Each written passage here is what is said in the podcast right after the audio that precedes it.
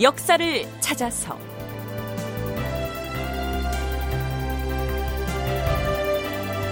제 501편 의정부 서사제로 전환하다. 극본 이상락 연출 김창회.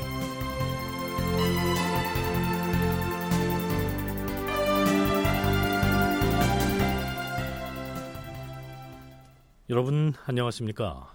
역사를 찾아서의 김석환입니다 지난 시간까지 우리는 세종 8년에 그 내막이 알려져서 조선 조정을 발칵 뒤집어 놨던 이른바 김도련 회례 사건의 발단과 그 전개 과정을 탐색해 봤습니다.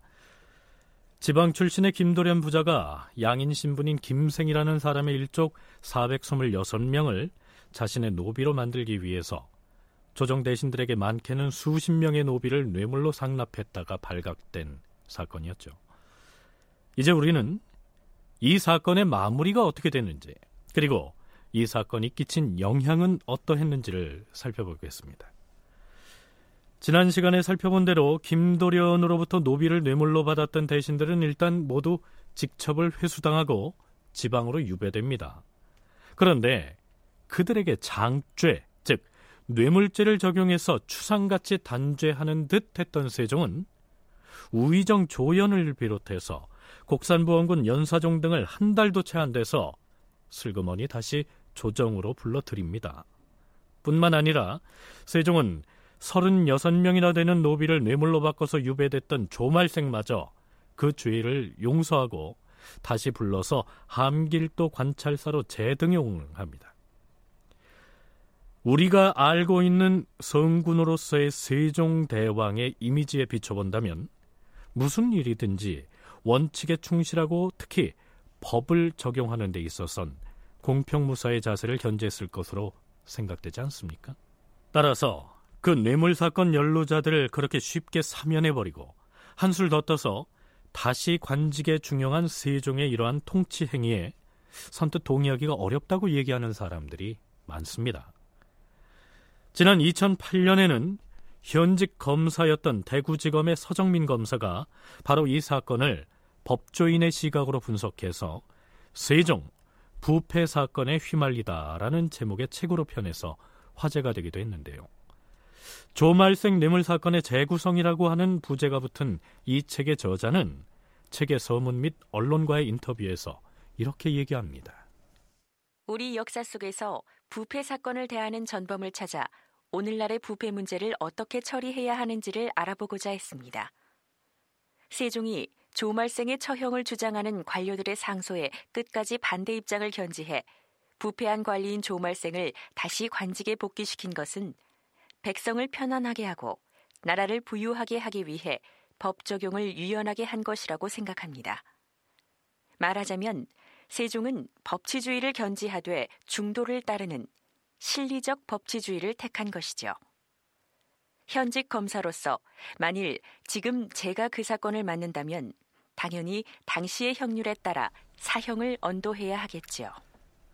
여기에서 백성을 편안하게 하고 나라를 부유하게 하기 위해서 세종이 법 적용을 유연하게 한 것이라고 얘기하는 것은 이 조말생이 오랫동안 병조 판서로 재임해 왔기 때문에 당시 여진족과의 접경 지역에 육진 개척을 계획하고 있던 세종에게는 병무의 조예가 깊은 이 조말생의 능력을 활용하려는 의도가 있었을 것이다. 아, 이러한 배경 때문에 나온 평가입니다.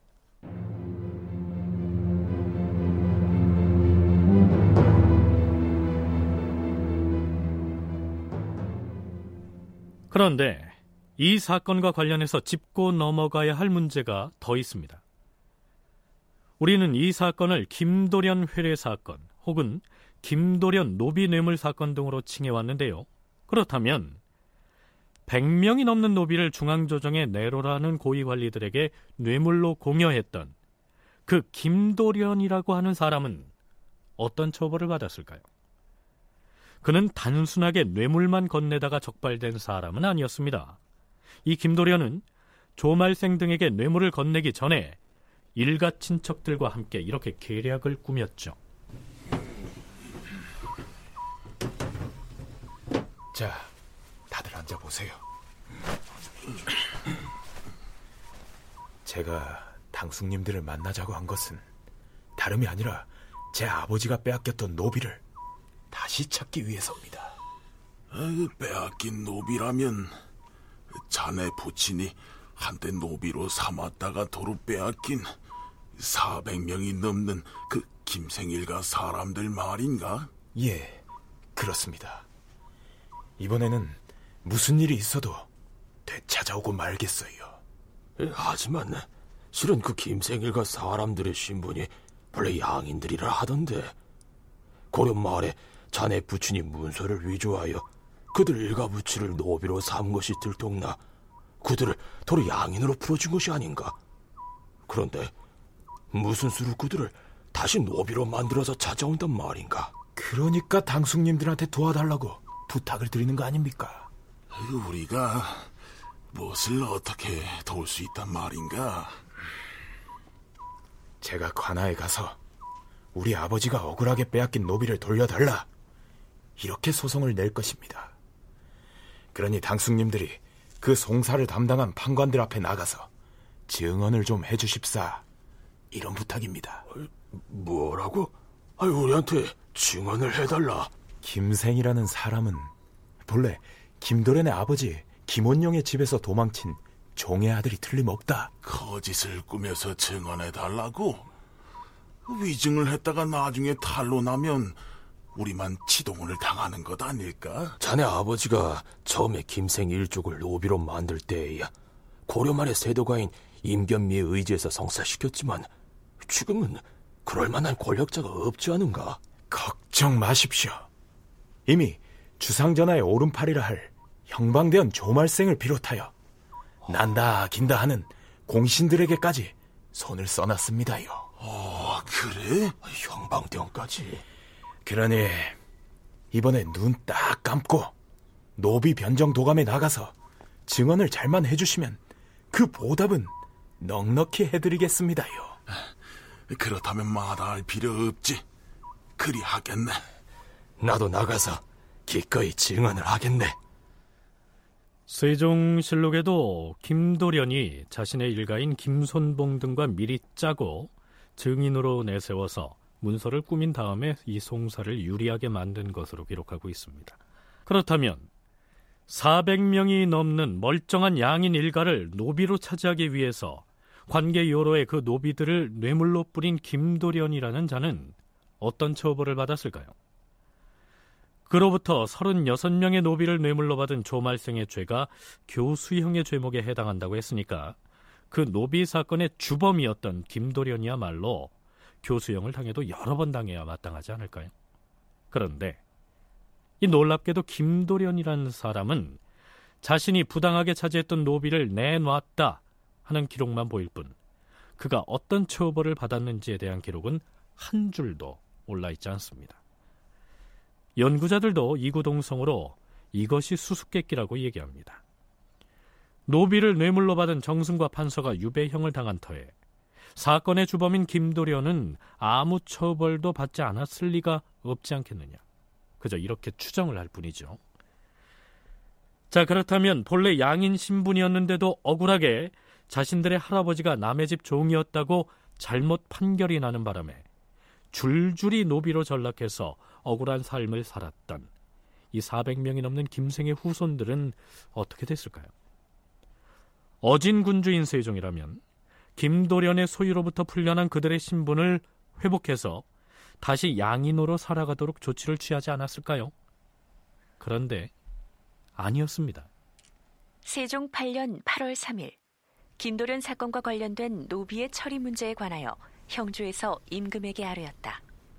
주상 전하, 지금 김도련의 아들 김미와 김연의 아들 김덕경 등이 문제의 그 노비들을 두고 서로 소유권을 주장하며 소송을 하고 있사온데 그들은 양천의 적이 모두 분명하지 않사오니 청컨대 속공하도록 하시옵소서. 음. 그렇다면 그들 모두를 보충군에 속하게 하라. 형조에서 임금에게 보고한 내용을 다시 살펴보면 억울하게 노비로 전락해서 뇌물 거래 대상이 됐던 400명이 넘는 김생 일족에 대해서 양천의 적이 분명치 않으니 속공하라. 즉 그들의 본래 신분이 양인이었는지 천인이었는지 분명치가 않으니 관의 노비로 소속시키라. 이렇게 주청을 했고요. 그러자 세종은 그들 모두를 보충군으로 편입시키라. 이렇게 명하고 있습니다. 곧바로 양인 신분을 회복할 것으로 기대했던 이 김생의 후손들로서는 억울하기 짝이 없는 조처였을 텐데요. 우선은 서울대 규장과 강문식 연구사의 얘기를 먼저 들어보시죠. 결국은 이 사람들이 양인이라는 것을 명확히 증명할 수 있는 그런 근거 자료가 확실치 않았던 것 같아요. 그러니까 정부에서 그러니까 아무리 권력가한테 뭐 뇌물을 쑥 썼더라도 양인이라는 증명이 확실하면 사실 그거 쉽지 않은 부분인데 그렇지 않았기 때문에 이런 시도가 있었다고 볼 수가 있는 것이고 그래서 결국은 이 뇌물 사건이라는 거는 처벌은 했지만 정부에서 이, 이 사람들을 처리할 때도 이들이 분명히 양인인지 아닌지 판단이 잘 안 섰던 거죠. 그래서 이제 어떤 것이 이제 보충군에 편입을 시키게 되는데 사실은 이거는 어떻게 보면 이제 공식적으로 양인을 만들어주겠다라는 의도라고도 볼 수가 있어요. 실록을 보면 김생이 본래 강원도 철원의 호장 출신으로 돼 있는데요. 무슨 연유에선지 함길도로 거주지를 옮겼는데 조정에서도 그들의 신분이 확실하게 양인이었다는 증거를 찾아내지 못한 것은 아니었을까요? 아니면 주상 전하, 이번에 천지 풍파를 일으킨 김도련 사건에 대하여 뇌물을 받은 관리들에 대한 탄핵은 일단락되었사오나 그 노비들의 처리를 어찌 해야 할 것인지가 문제이옵니다. 쟁송에 휘말린 그 노비들은 의당 모두 풀어줘야 하지 않겠는가? 하운데 400명이 훨씬 넘는 인원을 일시에 모두 양인 신분으로 회복시켜 준다면 그 절차도 문제이려니와 적자는 혼란이 수반될 것이옵니다. 그렇다고 권세가들의 압박 때문에 억울한 종살이를 해온 그들을 여전히 노비 신분으로 묶어둘 수는 없지 않은가? 세종은 아마도 측근 신료들과 이러한 논의를 거쳐서 그들을 결국 보충군으로 편입시켰을 가능성도 있습니다. 그렇다면 보충군의 성격이 궁금해지지 않습니까? 대마도 정벌이 끝난 직후인 세종 1년 8월에 전쟁에 나가서 공을 세운 사람들에 대한 포상 문제에 대해서 병조에서 임금에게 건의한 내용을 보면 이렇습니다. 주상 전하, 대마도 정벌에 참여한 3군의 천절제사와 병마사 이하의 군관, 그리고 군인들의 전공을 논하는 데 있어서 포상을 하는 등급 서열을 정하였사옵니다. 포상 등급을 어찌 정하였는지 고해보라. 적군과 직접 접전을 하여 목을 베었거나 포로를 잡은 자는 1등급으로 하여 새 계급을 띄어 승직시키고 그러한 공을 세운 자가 지방의 아전이면 왕명에 따라 공로패를 주어서 자손에 이르게까지 부역을 면제하도록 하시옵소서. 하면 그러한 공로를 세운 자가 역참에서 일하는 역인이나 소금 굽는 일을 하는 염한이나 혹은 관아에 속한 노비이면 어떻게 보상을 해주어야 하는가? 공을 세운 자가 관노면 보충군에 배속하는 것을 허락하시옵소서. 음, 그리하라. 관에 소속된 노비, 즉 관노가 전쟁에 나가서 군공을 세운 경우 그에 대한 보상으로서 보충군에 편입하는 것을 허용한다 라고 했습니다. 그렇다면 보충군에 편입된 사람의 지위는 적어도 노비보다는 상위의 신분이란 얘기가 됩니다. 세종시 5년에 이만주 세력을 치기 위해서 압록강의 지류인 파저강을 정벌했을 때도 병조에서 이렇게 건의하죠. 전하, 파저강에 출정한 사람 중에 향리로서 군공 1등급이 된 사람은 공로패를 주어 자손에게까지 2억을 면제하고 2등은 자기 자신의 2억을 면제하고 3등은 3년 동안 2억을 면제하게 하시옵소서. 또한 공천으로서 1등급의 공을 세운 자에게는 공패를 주어서 보충군으로 편입게 하시옵소서. 여기에서 마지막 대목. 공천으로서 1등급의 공을 세운 자에게는 공패를 주어서 보충군으로 편입케 한다 라고 했는데요. 여기서 공천이란 관에 속한 공노비를 일컫습니다. 노비가 전쟁에 나가서 1등급에 해당하는 큰 공을 세웠을 때 보충군에 편입할 수 있는 특전을 주었으니까요. 적어도 보충군은 일반 노비보다는 나은 신분이었던 셈이지요. 전주대 한국고전학연구소 유재리 연구원의 얘기를 들어보시죠. 보충군의 위치 자체가 천인이라고 보기도 뭐하고 광의의 의미로 보면 양인이거든요. 광의의 의미로 보면 양인인데 또 양인과는 굉장히 차별적인 대우를 받아요. 거의 천인에 가까운 그런 대별을 대우를 받아요. 그래서 직역도 세전이 되고요. 관직에도 함부로 진출할 수 없고. 그런데 또 이게 일률적인 게 아니라요. 일정 기간이 지나면 또 부충군을 여길 그 담당을 한다면 일정 기간이 지나면 대부라든지 이런 관직으로 또 나갈 수가 있어요. 그러니까 이렇게 그 길이 있는 거죠. 양인이 될 수 있는. 그러니까 이거는 굉장히 무난한 방식을 선택한 것이 아닌가. 세종의 입장에서는 한꺼번에 그냥 다 양인으로 하지 않고. 그러니까 세종은 김도련 사건에서 노비로 전락해서 뇌물거래 대상이 됐던 김생의 자손 426명에 대해서 그들이 본래 양인이었다는 명확한 증거를 찾을 수 없었거니와 혹은 양인인 줄은 알았지만 그 많은 인원을 일시에 양인으로 회복시켰을 때 혼란을 피하기 위해서 양인으로 가는 중간 단계로서 일단은 보충군에 배속토록 한 것이다. 이러한 분석이죠. 실제로 보충군은 시기에 따라서 일정 기간 복무를 하면 양인으로 전환되기도 했습니다. 보충군이라는 것이 천인이나 신량 역천, 신부는 양인이지만 하는 일이 천한, 뭐 조선시대 뭐 백정이라든가 뭐 이런 사람들, 이런 사람들을 이제 대상으로 그 조직한 군대인데 여기에서 일정 기간 정해진 기간의 복무를 마치면 양인으로 전환을 시켜줘요. 처음에는 10년이었다가 나중에는 실제 근무 일수로만 따져서 천일간 복무를 하면은 양인으로 전환을 시키거든요.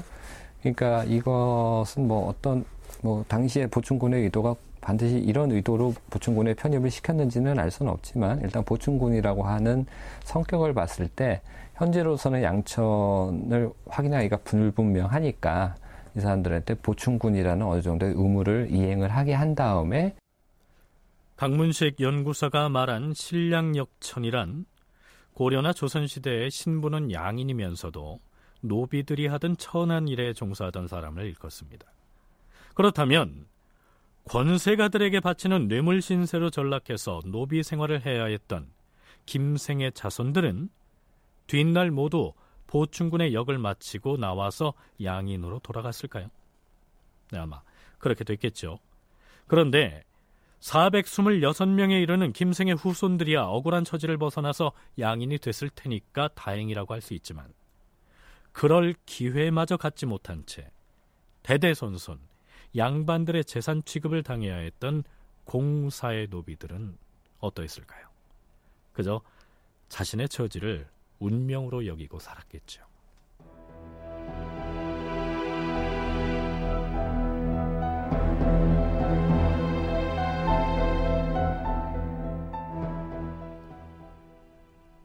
앞에서 현직 검사가 김도련 회례 사건을 분석해서 펴낸 책에 대한 언급을 잠깐 했었습니다. 그 책의 제목이 세종 부패 사건에 휘말리다인데요. 그런데 김도련 사건을 논문으로 써서 발표했던 조선사 전공의 유재리 연구원은 우선 그 책의 제목 자체에 동의할 수 없다고 얘기합니다. 세종이 그 사건에 휘말린 것은 결코 아니라는 얘기죠. 선왕인 태종 시기에 일어난 일이어서 문제 삼지 않고 넘어갈 수도 있었는데 혹은 문제를 삼더라도 간단히 언급하고 넘어갈 수도 있었는데 세종은 일부러 대간을 시켜서 그 사건 연루자들에 대한 탄핵 상소를 대대적으로 올리게 했고요. 결국 그 뇌물 사건을 자신의 권력 기반을 다지는 방편으로 적극 활용했다. 이러한 얘기입니다. 그렇다면 세종은 이 김도련 사건을 통해서 자신의 정치 권력 기반을 구축하는데 성공했을까요? 우선 세종은 1차적으로 김도련 사건을 기화로 태종시대부터 오랫동안 권자를 독점해온 공신 세력들을 몰아냅니다. 사실 태종대까지 제가 다 조사를 해보니까 한두 명만 빼놓고 다 공신 출신이었어요. 그리고 김도련 회례 사건이 있을 때까지도 어, 거의 다 공신 세력 출신이었어요.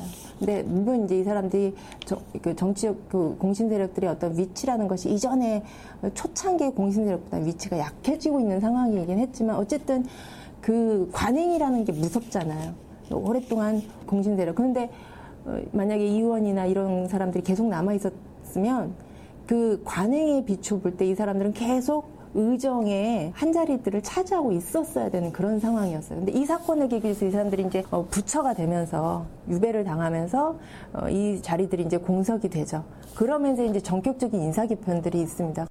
김도련 사건으로 공신 출신의 좌의정과 우의정이 모두 물러나 공석이 됐는데요. 세종은 드디어 세종 8년 5월 13일에 인사를 단행합니다. 이직을 좌의정으로 황희를 우의정으로 임명하노라. 그리고 유정현은 좌의정의 직함을 유지한 채로 치사하게 하노라. 또한 이조 판서에는 이맹균, 예조 참판에는 김익정, 대사원에는 권도, 부유 후에는 이점을 임명한다. 여기에서 치사했다는 말은 은퇴했다는 뜻입니다. 그러니까 뇌물 사건에 연루된 좌의정 이원의 후임으로 유정현을 임명했다가 은퇴하게 하고 그 자리에 이직이라는 사람을 임명했는데 나이가 이른에 가까운 노인이었기 때문에 세종이 그를 자기 사람으로 손꼽고 있다가 중요한 게 아니고 잠깐 임시로 그 자리에 앉혔다고 봐야겠죠. 여기에서 눈여겨봐야 할 대목은 세종이 작심하고 우의정 자리에 황희를 기용했다는 사실입니다. 사실 황희 역시 부왕인 태종의 측근으로 활동해온 사람이긴 했지만 그는 공신은 아니었습니다. 황희 같은 경우는 태종대에도 상당히 그 태종의 아주 그 측근 신하로 활동을 했던 인물이에요. 그래서 그 비서실장인 지신사도 했었고 어떻게 보면 다른 그 공신 세력들보다도 더 태종이 신뢰를 했던 그러한 인물이라고 볼 수가 있는데 이 황희는 공신은 아니고 그 다음에 자기 세력을 만들지 않았던 전형적인 관료형 인물입니다. 그렇기 때문에 현재 그 주군에게 충성을 다하는 그러한 스타일이었다라고 볼 수가 있거든요. 그래서 이제 이 세대 교체 때 이 새로운 그 의정부를 구성을 하면서 이 황희를 그 중심에 놨다라고 볼 수가 있고요. 특히나 이제 황희의 가장 큰 어, 정치적 아킬레스건 중에 하나는 폐위될 뻔한 양령을 편들었다라는 것이죠. 그런데 이 사람을 태종이 나중에 반드시 불러라 이렇게 얘기를 하거든요. 그러면 이 황희의 입장은 뭐냐면 황희를 쓸 때마다 대신들을 계속 탄핵을 합니다. 이 사람은 써서는 안 되는 사람이다. 특히나 세종의 그 직위와 관련된 그런 어떤 사람이었기 때문에 써서는 안 된다. 근데 세종이 이것을 쓰, 이 사람을 쓰기를 고집하잖아요. 황희 입장에서는 굉장히 감사한 거죠. 황희를 우의정에 기용한 세종은 몇 달 뒤에 다시 의미 있는 인사를 단행합니다. 그 내용은 이렇습니다. 이직을 성산 부원군으로 책봉한다. 또한 우의정 황희를 좌의정에 임명하고 우의정은 맹사성에게 맡길 것이다. 최윤덕을 판좌군 부사로, 조비형을 참찬 의정 부사로, 성달승을 공조 판서로, 성억을 우군 도총재로, 이천을 공조 참판으로, 조내를 동지 총재로, 홍연을 우군 동지 총재로, 윤하를 중군 총재로 임명한다. 좌의정 이원, 그 우의정 조연 이 사람들이 물러나면서 이원의 후임으로 유정현이 한번 임명이 됐다가요. 유정이 다시 물러납니다.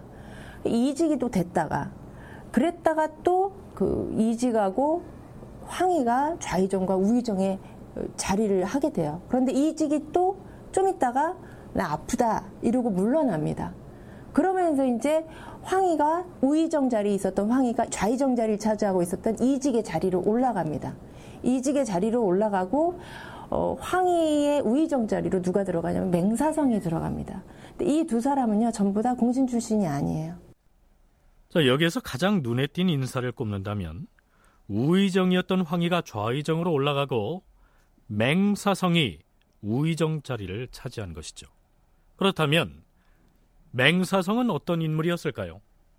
관료이면서도 좀 학자적인 스타일이 강한 그래서 그 맹사성의 기록을 보면 아주 그 관료로서의 어떤 행정 능력이 아주 뛰어났던 인물은 아니었던 것 같아요. 근데 이 학자적인 성격이 강하고 전체적으로 어떤 업무를 그 사람들 간의 어떤 그 조율을 한다거나 이런 것들에는 굉장히 능력이 있었던 그러한 인물이었고 음악에도 밝았던 인물이고요. 그래서 그런 사람들, 그러니까 어떤 자기 세력을 키우기보다는 관료로서 현재의 군주에게 그 충성을 다하는 그러한 사람들을 중심으로 어떤 새로운 조각을 했던 것이 아닌가 보여집니다.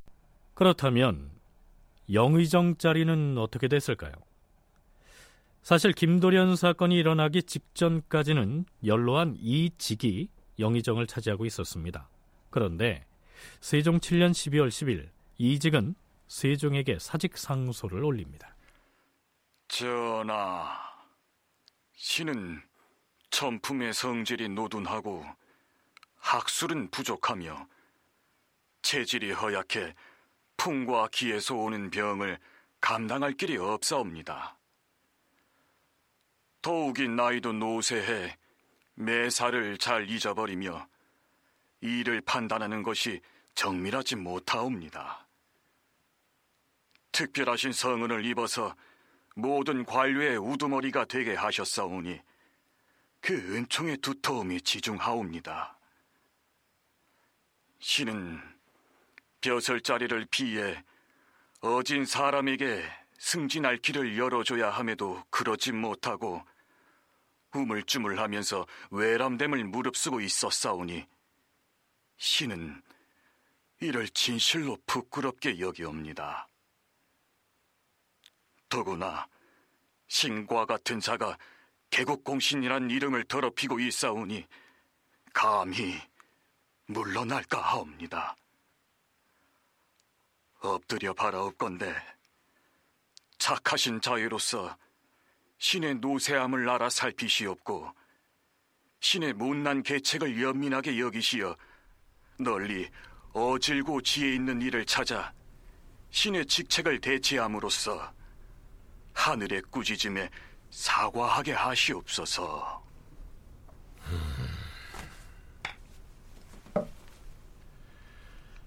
영의정이 이렇게 자처하고 있으나 근래 하늘의 기운이 불순한 것은 실로 과인의 잘못으로 말미암은 것이다. 임금은 그렇게 말한 뒤 곧 지편전 은교 유효통을 이직의 집으로 보내서 사직서를 그의 집에 돌려주었다. 조금 뒤에 이직이 궐에 나와 임금에게 굳이 사양하며 아뢰기를 전하, 신이 노둔하고 노쇠한 몸으로서 모든 관료의 우두머리 자리를 더럽히고 재능과 공여를 갖추지 못하였사오니 널리 나이 젊고 덕이 있는 자를 찾아서 신의 직책을 대신하게 하시옵소서. 바삐 뛰어다니고 체력을 써야 하는 일이라면 나이 젊은 사람을 임명하는 것이 옳겠으나 앉아서 도리를 논하는 일이라면 경을 버리고 누구를 그 자리에 들이겠소? 굳이 사퇴해서 과인의 근심을 더하게 하지 말기를 바라오. 그러나 결국 이직은 관직에서 물러났다가 5년여 뒤에 세상을 떠납니다.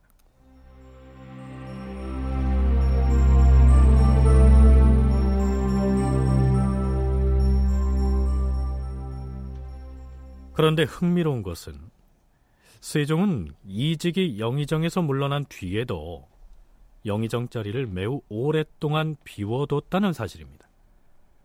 우리가 영의정, 좌의정, 우의정을 일컬어서 삼정승이라고 하지 않습니까? 그런데 세종은 이직이 물러난 뒤에도 영의정을 임명하지 않고서 좌의정 황희, 우의정 맹사성 체제를 오랫동안 유지합니다. 한편으로는 의정부의 그 물갈이를 하면서 동시에 의정부의 세가 약화될 수 있는 그 뒤집어 말하면 어떤 임금이 좀 더 의정부를 요리하기 수월한 그런 어떤 어, 힘의 관계가 형성되지 않았을까. 그래서 김도련 사건을 계기로 해서 어, 의정부 개편을 하는 여러 의도 중에는 한편으로는 구신들을 몰아내고 새로운 세력들로 새로운 사람들로 물갈이를 하는 작업. 또 하나는 그러한 과정에서 공석을 남겨두면서 또 의정부 영의정이라고 하는 것은 상당히 상징적인 위치이기도 하지만 그 숫자라는 측면에서는 무시할 수가 없거든요. 이 상징적인 자리와 숫자라는 측면에서는 무시할 수 없는데 의정부 영의정을 공석으로 남겨두면서 황의정 맹사승 체제로 가면서 어떻게 보면 이제 굉장히 그 삼정승의 위상을 조금은 좀 실질적으로 축소시키는 그런 것들을 도모하지 않았나 이런 생각이 듭니다. 옛 시절의 구신들, 즉 공신들이 포진하고 있던 정승 자리에 자신에게 충성을 바칠 황희와 맹사성 두 사람만을 배치시킨 채 영의정을 무려 5년여 동안 공석으로 둠으로써 확실한 권력 기반을 다진 셈이죠. 그러다가 세종 13년 9월 황희를 영의정으로 삼고 맹사성을 좌의정으로 권진을 우의정으로 조계생을 이조판서로 왕인과 김익생을 중군 총재로 문귀를 동지 돈념부사로 윤중부를 동지 총재로 권맹손을 첨총재로 이심을 지사관원사로 삼았다. 결국 황희를 영의정에 임명하고 맹사성을 좌의정 자리에 둠으로써 세종의 정계 개편이 완성된 셈이죠. 이때 영의정에 임명된 황희는 세종 31년에 87살의 나이로 은퇴할 때까지 18년 동안이나 1인지하 만인지상의 영의정 자리에 있으면서 세종을 보필했으니까 세종이 김도련 회례 사건을 자신의 정치 권력 기반 구축을 위해서 어떻게 활용했는지 미루어 짐작할 수 있지 않겠습니까? 그런데 유재리 연구원은 세종이 김도련 회례 사건에 연루된 자들에게 다른 죄를 씌우지 않고 한사코 장죄, 즉 뇌물죄만을 적용시켜서 처벌을 가볍게 했을 뿐만 아니라 얼마 안 지나서 모두에게 사면 조치를 취한 것은 그 의미가 작지 않다고 얘기합니다. 만일에 이 사건이 태종 시기에 발각됐고 태종이 그 뇌물 사건을 정치적으로 이용하려고 했다면 어떻게 했을까요? 태종이 살아있었던 세종 초반까지는 거의 다 토역 사건이었어요. 영모 사건을 통해서 물갈을 했어요. 그렇다 보니까 많은 사람들이 죽어나갔습니다. 근데 세종은 이 일을 하면서 단순하게 장죄 처리를 하게 됩니다. 근데 이것은 한편으로 이 사람들을 끝까지 몰아붙이면서 처리하기 굉장히 곤란하게 만드는 어떤 상황이에요. 근데 왜 이 방법을 선택을 했느냐? 이 태종대 김도련 회례 사건을 이런 방식으로 처리하면서 사실은 세종의 정권의 특징이 전 달라졌다고 생각합니다. 이거는 무단적인 방식으로서 권력을 유지하던 태종의 방식과 어, 무혈, 피를 흘리지 않고 문치적 방식을 통해서 정권을 재편하고 또 이러한 방식을 통해서 또 왕권을 강화하는 방식을 선택했는데요. 부왕인 태종이 해오던 무단적인 통치 방식을 쓰지 않고 정계 개편을 통해서 통치 기반 구축에 성공함으로써 세종은 문치와 덕치의 길을 열었다. 이러한 분석이죠. 이 김도련 회례 사건이 세종에게 기회를 제공해 준 것이지요. 자, 김도련 노비 뇌물 사건에 관한 이야기는 여기에서 마무리하겠습니다.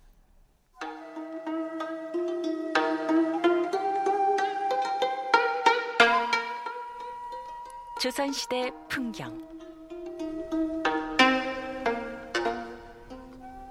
태종 10년 4월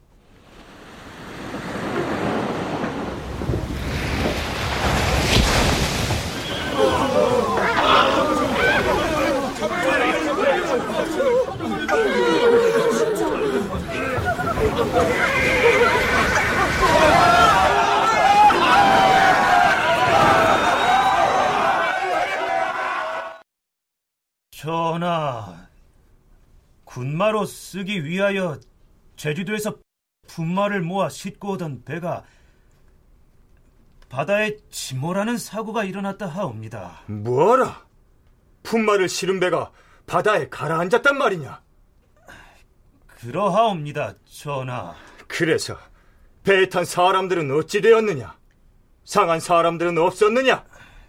전라도 도 관찰사 허주가 알려온 바에 따르면 배가 가라앉아서 죽은 말의 수가 쉰필이나 된다 하옵니다. 배 탄 사람들은 어찌 되었는지 묻고 있질 않느냐? 과, 관찰사는 손실된 말의 필수만을 알려왔기 때문에 뭐라? 전에도 말을 운송하던 배가 패몰되었을 때 희생된 인구는 아래지 않더니 이번도 그러하였단 말이냐? 이것은 말은 중하게 여기고 인명은 가볍게 여긴 처사가 아니냐? 말을 징발하러 제주에 갔던 사람이 누구라 하더냐? 조원이라는 자이옵니다. 그 자가 배가 감당할 수 있는 말의 수만큼 실어야 하는데 그것을 지키지 않았기 때문에 일어난 일일 터이다. 또한 날씨를 잘 살펴 순풍을 타고 항해를 했더라면 이런 변이 없었을 것이다. 아니면 이것저것 잔물들을 배에다 실어서 배가 견디지 못했을 수도 있다. 조원 그 자를 당장 소환하라! 네, 지금 우리는 바다, 배, 또 침몰 사고 이런 말들을 입에 올리기만 해도 가슴이 떨리는 아주 엄중한 상황을 맞이하고 있는데요. 조선시대 해난 사고는 주로 좋은 선으로 세공미를 운반하다가 일어난 사고가 대부분이었습니다. 앞의 사례는 태종 때 일어난 사고였는데요. 세종 25년에는 지금의 충청도 보령 앞바다인 고말량에서 사고가 일어납니다. 아니, 세공미를 운반하던 배 88척이 고말량에 이르렀을 때 풍랑을 만났다 하지 않았는가? 그래서 어찌 됐는지 그 이후로는 아직 소식이 없다는 말인가? 전하, 풍랑을 만났던 조은선에 대한 소식을 이제야 전해왔사옵니다. 무슨 소식인지 빨리 고하라. 판관 박해가 아래온 바에 의하면 바람에 떠밀렸던 배 88척이 고말량에 도착해 풍랑을 만났사온데 그중 사고를 당한 배는 11척이었다 하옵니다. 그래서 11척에 탄 사람들은 어찌 됐는가? 11척 중에서 완전히 가라앉은 배는 4척뿐이라 하옵고 배에 탄 사람들과 함께 항해하던 사람들이 신속하게 조치를 취하여서 빠져 죽은 사람이 한 사람도 없다 하옵니다. 세공미도 손실되지 않았다고 아래어 왔사옵니다. 어, 잘하였도다. 진정으로 잘하였도다. 처음에 그 많은 좋은 선이 바람을 만나서 표류하다가 침몰했다는 소식을 듣고 과인은 그 배에 탔던 천여 명의 사람이 다 빠져 죽었으리라 생각하니 잠을 이룰 수가 없어 노심초사하였도다. 이제 모두 무사하다는 소식을 들으니 기쁘고도 기쁘도다. 오늘은 기쁜 날이니 그 기쁜 소식을 전하러 달려온 자에게도 옷 한 벌을 하사하겠노라. 또한 권례의 각사에도 술과 과일을 내려서 이 경사를 함께 기뻐하도록 할 것이다. 자, 2014년 봄의 우리도 당시 세종처럼 그렇게 기쁜 소식을 전해드릴 수 있었으면 얼마나 좋았겠습니까마는 지금 남해안의 사고 현장에서는 실종자 가족들의 비탄만이 들려오고 있습니다. 안타깝습니다.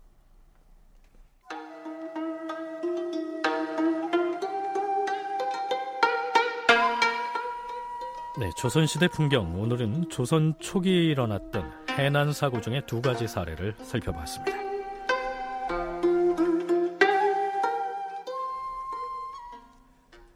세종 18년 4월 25일 의정부에서 임금에게 이렇게 건의합니다. 전하, 앞으로는 특별히 중요한 일이 아닌 상시로 행하는 일들에 대해서는 그대로 육조에 맡겨서 이전대로 시행하게 하시옵소서. 또한 육조가 경외에서 부음한 공사에 대한 일은 그 본문에 의거해서 전보하게 하고 가부를 의논하지 아니한 것은 옳지 못하오니 이후로는 해당 관서로 하여금 의논하고 결정해서 본부로 보고하게 하며 본부에선 즉시 의논하여 계문하게 하되 기일이 촉박한 군사에 관한 일들은 해당 관서로 하여금 전하께 계문하게 한 뒤에 본부로 보고하게 하시옵소서. 자, 무슨 얘기인지 이해하기가 좀 어렵지요. 뭐 어찌됐든 조선사 연구자들은 세종실록에 실려있는 바로 이 내용을 세종이 국정운영의 시스템을 바꾼 대단히 중요한 기사로 거론합니다. 전문적으로 표현하자면 육조 직계 체제를 의정부 서사제로 바꾼 것이다. 이렇게 얘기하는데요. 그렇다면 이때까지는 세종이 육조 직계 체제로 정무를 처리해 왔다는 얘기가 됩니다. 자, 육조 직계 체제 이것은 무엇일까요?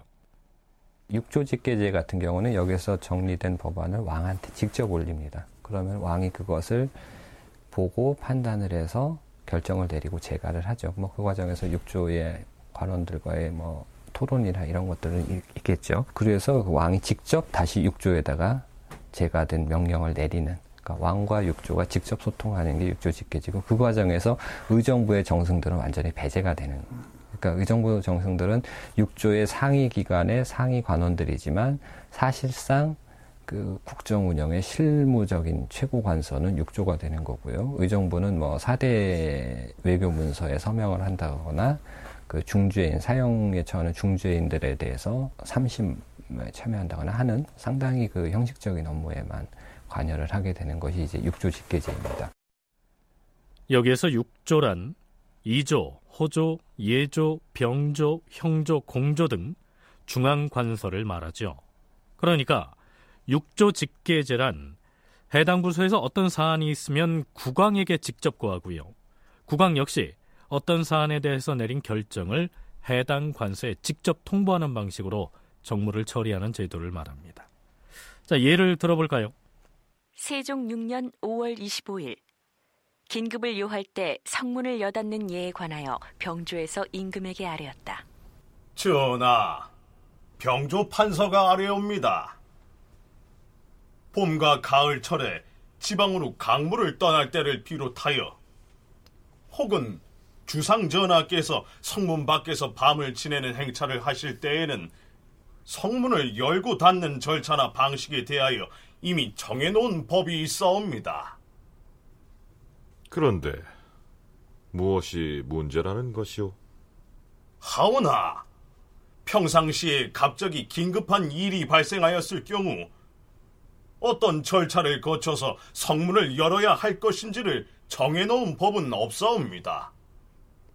법전에 그러한 규정이 빠졌다는 것이오? 그러하옵니다. 하면 그런 격식과 절차를 정해야 할 터인데 준비된 계책이 있으면 아래 보시오. 흥인문과 숭례문을 파수하는 호군이 순패를 받는 예에 따라서 매일 병조에서 그 호군들에게 오른쪽 부절을 지급하도록 하겠사옵니다. 여기에서 부절이란 돌이나 대나무 혹은 옥 따위로 만든 물건에 글자를 새겨서 그것을 둘로 나눴다가 나중에 다시 맞추어서 증거로 삼는 바로 그 물건을 일컫습니다. 흥인문과 숭례문에 파수를 서는 호군들에게 날마다 병조에서 부절을 지급하되 오른쪽에 부절을 주고 성문을 급히 열고 닫을 일이 생기면 왼쪽 부절을 가지고 나가서 맞춰본다. 이런 얘기가 아니요. 그러하옵니다, 전하. 화급하게 성문을 열고자 할 때 입직한 대원이 명을 받들어 왼쪽 부절을 받아들고 달려가서 그 문을 지키고 있는 호군에게 주었던 오른쪽 부절과 맞추어 보고 맞는지 안 맞는지를 증험한 뒤에 문을 열게 하면 거의 옛 제도에도 합치하고 문단속은 더욱 잘 갖추어질 것이옵니다. 흠, 그리하라. 평시에 성문을 여는 절차에 대한 실록 기사를 한 가지 예로 소개를 했는데요. 자, 육조의 한 부서인 병조에서 영의정, 좌의정, 우의정 등이 포진하고 있는 의정부를 거치지 않고 직접 임금에게 사안을 보고하거나 건의하고 국왕도 해당 관청인 병조에 직접 지시해서 업무를 처리하는 방식이 바로 육조 직계 체제입니다. 이럴 경우에 어떤 사안을 결정하는 데 있어서 삼정승이 포진하고 있는 의정부는 아무런 영향력을 발휘하지 못하게 되죠. 그러니까 국정을 운영하는 데 있어서 모든 실무적인 권한은 육조가 되는 것이고 의정부는 국왕이 이첩한 특별한 안건이나 혹은 외교와 관련된 업무 등에만 관여하게 된다는 얘기입니다. 여태까지는 이런 식으로 정무 처리를 해왔는데 세종은 제위 18년째 되던 해 국정 운영 방식을 바꾼 것이죠. 앞으론 평소에 일상적으로 행하는 업무에 대해서는 예전 그대로 육조에 맡겨서 일을 처리하되 지방에까지 하달해야 되는 주요 사안은 해당 관서에서 의논한 뒤에 일단 의정부에 보고하게 하고 의정부에서는 즉시 의논하여 임금에게 계문하게 하였다. 쉽게 말해서 육조에 해당하는 각 부서가 어떤 사안을 임금에게 직접 보고해서 결정하던 것을 이제부터는 의정부를 거쳐서 논의한 다음에 임금의 의견을 묻는 방식으로 바꾸겠다. 이러한 내용입니다. 강문식, 유재리 두 전공학자의 얘기를 차례로 들어보시겠습니다. 육조에서 입안을 한 또 기타 관서에서 입안을 한 법령이나 제도들을 의정부로 올리는 거죠. 그래서 의정부의 정승들이 그 내용들을 일차적으로 쭉 심의를 해요. 심의를 해서 뭐 우선순위를 정한다거나 뭐 이런 식으로 정리를 한 다음에 그 정리된 내용을 가지고 왕한테 보고를 하면 거기서 왕과 의정부 또 육조 신하들이 같이 토론을 해서 결국은 이제 최종적인 재가를 내리고요. 그 재가 내용이 이제 승정원을 거쳐서 의정부로 하달이 되고 의정부에서 다시 육조로 하달이 되는. 그러니까 그 중간 왕과 저 육조 사이의 중간 과정에서 의정부가 들어가서 전체적인 업무를 심의하고 조율하고 의결하는 그러한 역할을 한다라는 것이죠. 의정들이 서사 백관들로부터 올라오는 모든 일들을 그 의논하고 어떤 그 협의하는 그런 일들을 담당을 해주죠. 그래서 임금은 모든 사람들이 올라왔을 때 의정부 서사제 같은 경우에는 의정한테 이것들을 이제 그 내려서 회의를 거쳐서 어느 정도 대안을 내게 하는 것이 이제 의정부 서사제 그만큼 대신들의 견해를 굉장히 반영한다라는 어떤 그런 입장을 가지고 있고 육조 직계제는 그야말로 임금이 행정적인 일을 일일이 간섭하는 어떤 그런 어떤 정치 운영 방식이다 이제 이렇게 얘기할 수 있겠죠. 그렇다면 둘 중에서 국왕이 더욱 강력한 권한을 행사할 수 있는 체제는 어느 쪽일까요? 그건 두말할 필요도 없이 어떤 사안에 대해서 임금이 직접 해당 부서를 상대로 결정을 해버리는 육조 직계 체제가 더 강력하게 행사할 수 있겠죠. 의정부 서사제의 경우에는 이조, 병조, 호조 등의 각 부서에서 어떤 안건을 발의하려고 할 때 일단 의정부에 그 내용을 먼저 알리고요. 의정부에서는 영의정, 좌의정, 우의정 등 새 의정을 비롯한 의정부 관원들이 검토를 한 다음에 다시 해당 부서와 의논을 하고 그렇게 해서 결정된 사안에 대해서 최종적으로 임금의 계문을 듣는 방식이니까 의정들의 권한이 강화되는 대신에 임금의 권한은 다소 약화되겠죠.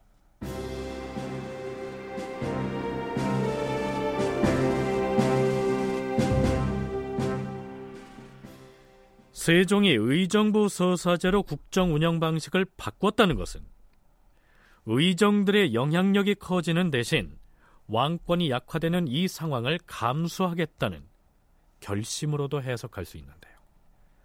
우리가 김도련 사건을 처리하는 과정을 통해서도 살펴봤듯이 세종 역시 왕권을 강화하기 위해서 아주 부단한 노력을 해온 군주였습니다.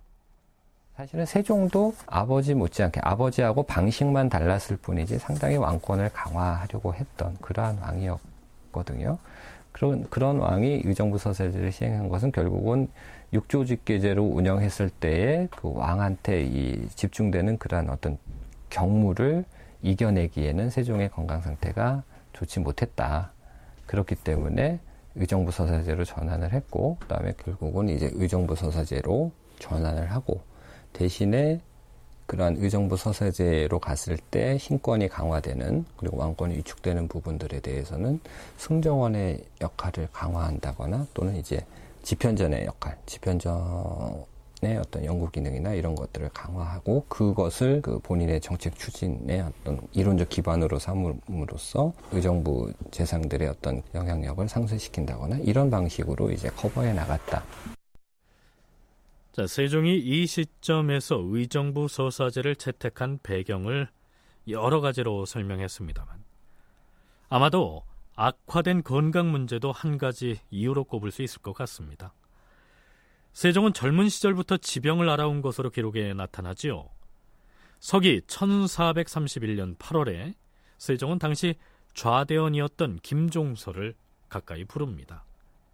이때는 명나라로부터 사신이 한양에 들어와서 있는 상황이었는데요. 세종은 세자에게 사신 영접을 대신 맡긴 상태였습니다. 부르셨사옵니까, 전하? 가까이 오라. 예, 전하. 과인은 지금 병 중인데 마침 사신의 일로 마음이 매우 번거롭다. 환관들을 곁에 두고 이런저런 말을 전하게 하면 그들이 복잡한 사연을 중국 사신 등에게 제대로 전하지 못할까 염려되니 경은 지금부터 밤낮으로 과인의 곁을 지키고 있다가 과인이 말하는 말을 듣고서 밖에 선전하도록 하라. 명심하겠습니다, 전하. 그리고 이어서 세종은 자신이 앓고 있는 신병에 대해서 김종서에게 털어놓습니다. 천분에 경복궁에 있을 적에 그때가 바로 한창 더운 여름철이었는데 한낮이 되어 잠시 2층에 올라가서 창문 앞에 누워 잠깐 잠이 들었었다. 헌데 갑자기 두 어깨 사이가 찌르는 듯이 아파왔다. 그러다가 이튿날에는 다시 회복돼서 안심했더니 4, 5일이 지나서 또 찌르는 듯이 아파왔고 밤을 나자 약간 붓기까지 하였다. 하오면 어이를 부르시어 병환을 치료하게 하시어야. 이게 쉬이 고칠 수 있는 병이 아니었다. 그 뒤로부터는 시도 때도 없이 발작이 일어나서 한 2, 3일 동안 통증이 이어지기도 하고 다시 6, 7일을 걸렀다가 다시 아프기도 하기를 지금까지 끊이지 아니하였고 이제는 드디어 숙환이 된 것이다. 전하. 다큐멘터리 역사를 찾아서 다음 주 이 시간에 계속하겠습니다.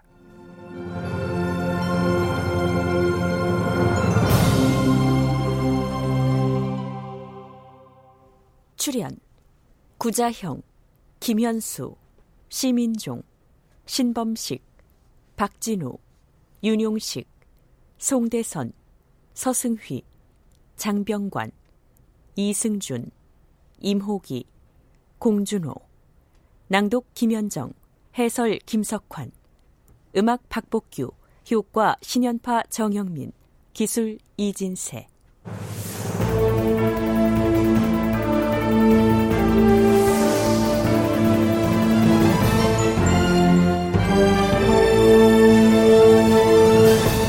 다큐멘터리 역사를 찾아서 제 501편 의정부 서사제로 전환하다 이상락 극본 김창회 연출로 보내드렸습니다.